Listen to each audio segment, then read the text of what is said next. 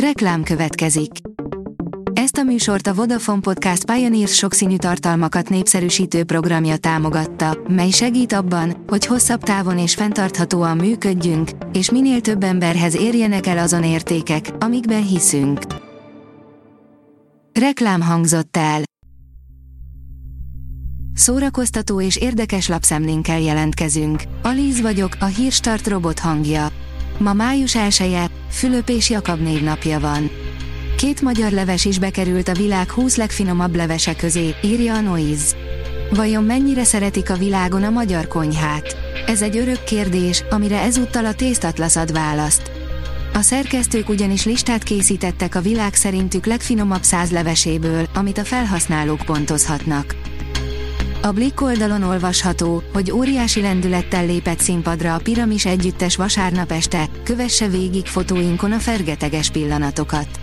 Fergeteges, 50 éves jubileumi koncertet adott a P-Mobil és a sztár vendégként színpadra álló Piramis zenekar vasárnap este a Paplászló Budapest sportarénában.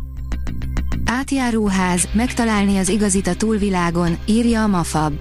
Megtalálni az igazit az életben sok embernek ez a célja, és akár végül úgy éli le az egész életét, hogy sosem találta meg. De mi van, ha az igazit a halál után találjuk meg? Erre nem gondolt még senki igaz. Hogyan lehetséges ez? Megtudhatjuk ebből a filmből. A dögik oldalon olvasható, hogy ő lehet a következő James Bond. Érdekes plegyka röppent fel. A rajongók úgy gondolják, hogy felfedezték a Daniel Craig utáni következő James Bond kilétét egy trónok harca sztár furcsa videójának köszönhetően. A James Bond rajongók úgy gondolják, hogy a Game of Thrones sztárja, Richard Madden titokban bejelentette, hogy ő kapta az ikonikus szuperkém szerepét. Egy legenda ajánlása, ez John Malkovich kedvenc könyve, írja a Hamu és Gyémánt.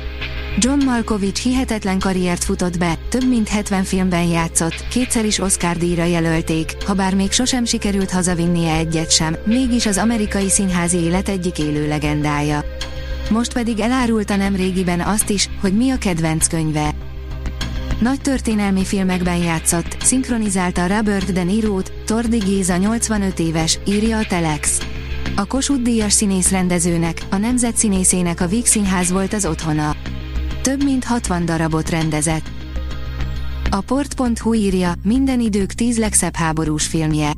Egy háborús eposz esetében mindennél fontosabb a képi világ, amelynek be kell rántania a nézőit a harc kellős közepébe vagy pont fordítva, egyfajta kontrasztot kell állítania az ember okozta pusztítás és a természet között. Új kiadást kap Lion River világhírű regénye, a Beszélnünk kell Kevinről, írja az Uzin. A Gabó újra kiadja a Beszélnünk kell Kevinről című, súlyos témájú Lion River regényt, amely sajnos ma is épp oly aktuális, mint megjelenése idején volt. A Fidelio oldalon olvasható, hogy a fénykép megmozdul, az online térbe költözött a nagy látószög kiállítás. Digitalizált formában élhetjük át újra a magyar film 120 évét bemutató tárlatot, amely eredetileg a Ludwig Múzeumban volt látható. Az NFI által létrehozott honlapon 3D nézetben is beléphetünk az intézmény tereibe. A hvg.hu oldalon olvasható, hogy Ed Sheeran 4 óra alatt 7 dalt írt, mikor terhes feleségénél rákot diagnosztizáltak. A 32 éves brit zenész egy róla szóló dokumentumfilmben mesélt arról, hogyan dolgozták fel közösen a tavaly februári eseményeket. A kultúra.hu oldalon olvasható, hogy akinek a regénye szállóigévé vált, Joseph Heller. Száz éve, 1923. május 1-én született Joseph Heller amerikai író, a 22-es csapdája című regény szerzője.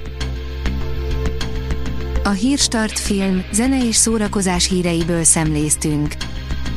Ha még több hírt szeretne hallani, kérjük, látogassa meg a podcast.hírstart.hu oldalunkat, vagy keressen minket a Spotify csatornánkon, ahol kérjük, értékelje csatornánkat 5 csillagra. Az elhangzott hírek teljes terjedelemben elérhetőek weboldalunkon is. Köszönjük, hogy minket hallgatott!